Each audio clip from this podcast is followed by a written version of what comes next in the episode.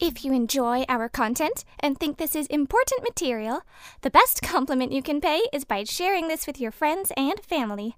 This helps us out a lot. Also, if you enjoyed today's program, please like, comment, share, and subscribe to this podcast. We would love to hear from you.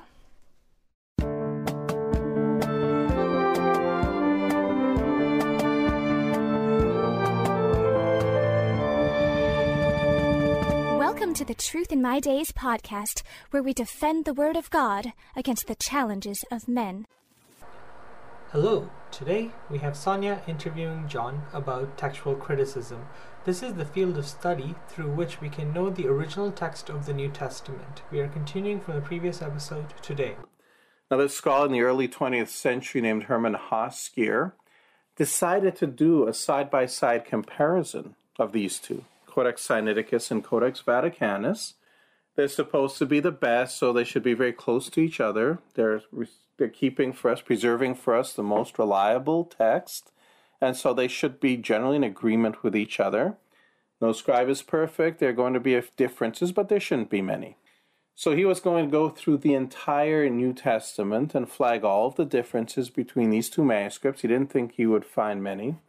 He ended up filling two huge volumes. He didn't. He, ignored trivial ones like spelling differences, but he ended up filling two huge volumes by the time he'd reached the end of the Gospel books. He didn't even get to the rest of the New Testament.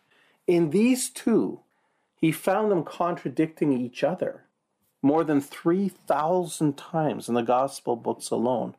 More than 3,000, 3,036 to be precise, significant disagreements between Sinaiticus and Vaticanus, and that actually exceeds the number of times they agree with each other.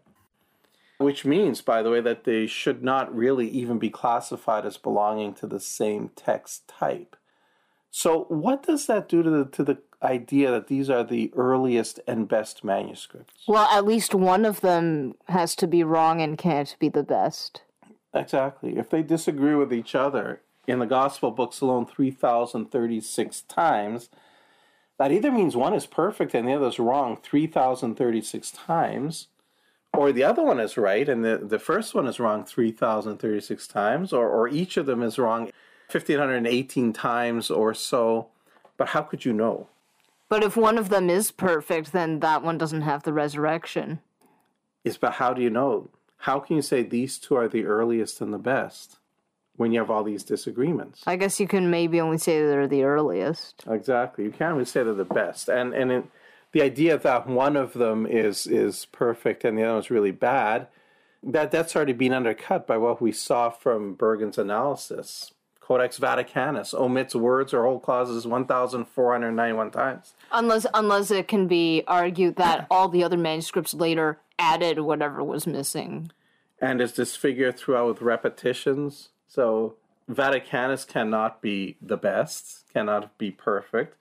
Codex Sinaiticus, same thing, abounds with errors of the eye and pen. On many occasions, 10, 20, 30, 40 words are dropped through, and so on.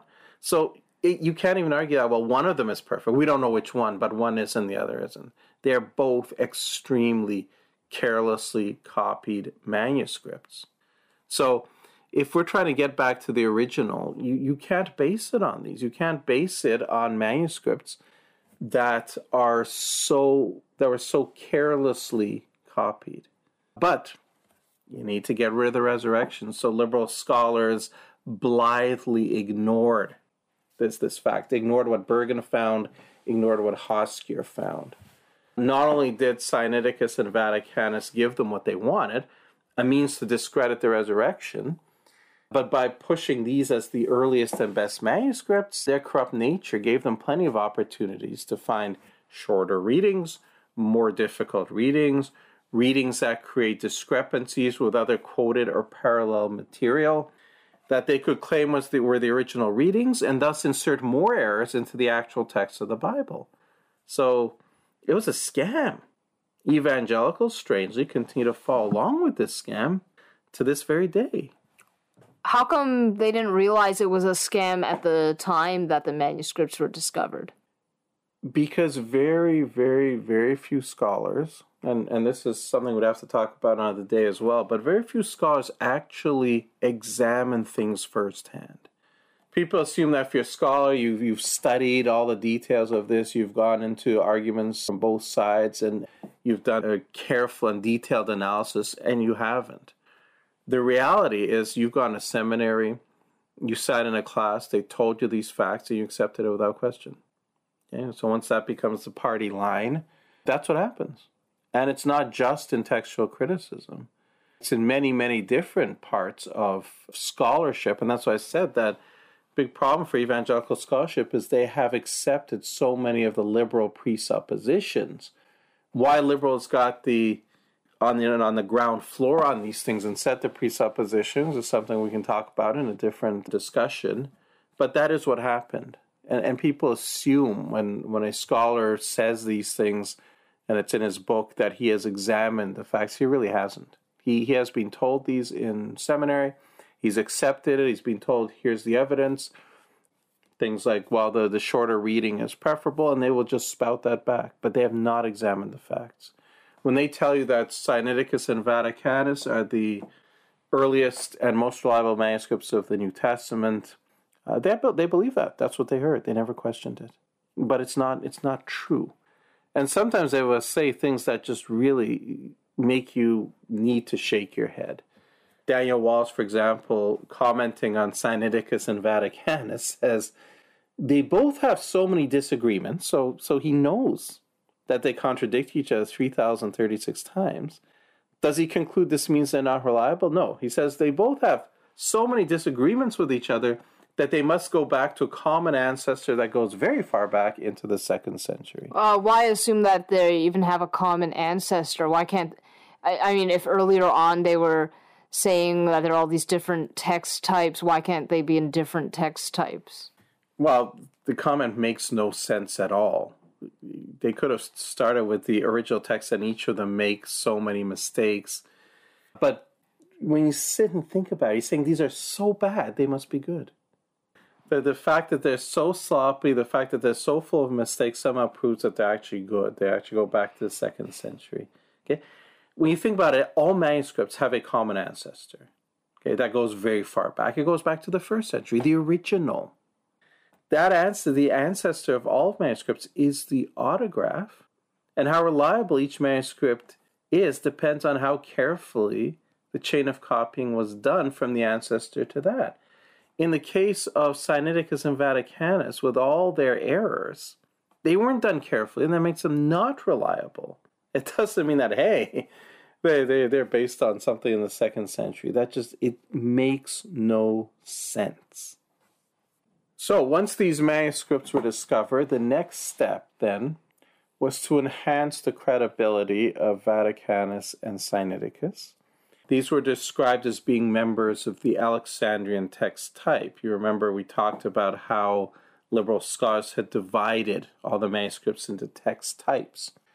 So these were proclaimed to be members of the Alexandrian text type, and was necessary to promote this text type with all its variations and discrepancies as the best one. In other words, the one closest to the original New Testament text. And to do that, it was necessary to destroy its rival, the Byzantine text type. We mentioned that one as well. Weren't there at least three families mentioned? There was the Western one, but as I say, there's only one Greek manuscript that, that is classed as Western.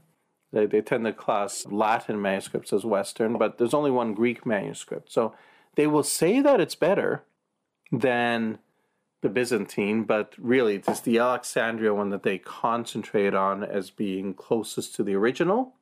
And the Byzantine is the one they want to get rid of. That's that's 95 or so percent of the manuscripts that are, are carefully copied. They agree with each other. There's not these kind of crazy contradictions among them that you see in Vaticanus and Sinaiticus. And they don't have the errors in them. They're not missing the last 12 verses of Mark. And so we got to get rid of them, write them off as secondary. And we saw that liberal scholars claim that this was actually done by Lucian in the fourth century. But along then come two British scholars, Brooke Foss Westcott and Fenton John Anthony Hort. And it was in 1881 that they wrote a seminal book on this. And in this book, they gave reasons to value the Alexandrian texts above the Byzantine. Now, their main argument was what they called the genealogical method. They acknowledged that 90 95% manuscripts are Byzantine, but they said, well, we can't assume that the majority is right. Why can't we assume them? Because many manuscripts may be copied from the same original, so they're not independent witnesses to the original text. In other words, suppose we have 11 manuscripts and 10 of them agree on a variant, and one of them disagrees. And you might think, well, the, the 10 probably got it right, because all 10 of them have that. Well, Westcott and Hort said, but wait a minute, what if all 10 of those were copied from the same exemplar? Then it's not really 10 against one, it's really just one against one. And that's why I said, so you can't assume that the majority are right. Instead of counting the manuscripts, he said, and you'll hear this from textual critics all the time, we don't count manuscripts, we weigh manuscripts. We're how good they are. So, what Westcott and Hort said is we must study their genealogical tree. Instead of just counting them, we have to look like which one was copied from which. And so, if you have like 10 copied from the same one, once we've looked at the genealogical tree and we see that all 10 of them were copied from this one, it has a weight of only one. If we study all the put the Byzantine manuscripts, we put together them into a genealogical tree, and we see it all goes back to one exemplar written by Lucian of Antioch in the fourth century, then we know it's not the original, and we can chuck them all out. So this is what they said you have to do. You look at the genealogy of the manuscripts. You look at the tree putting together what was copied from what. And this approach, they said, proves that the Byzantine text is a later, corrupted form of the New Testament text. And that was the main accomplishment then of Westcott and Hort. Bruce Metzger was one of the most highly respected textual critics for a long time.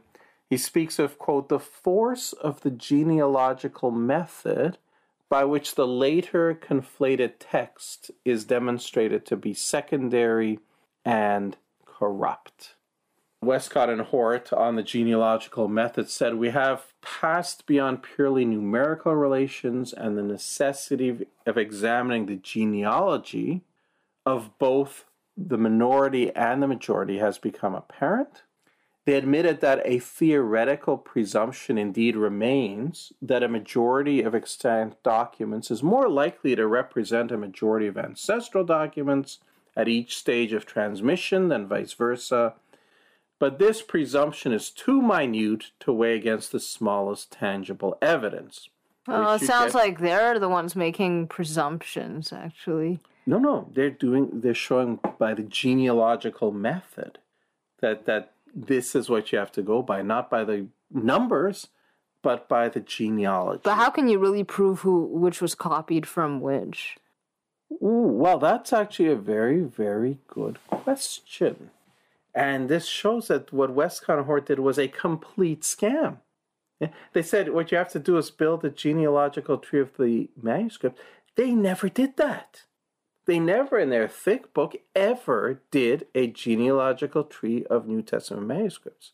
All they did was hypothetical trees to show that, oh, yes, you, you, 10 might have been copied from one, which everybody already knows but they never built a genealogical tree of New Testament manuscripts, and it can't be done.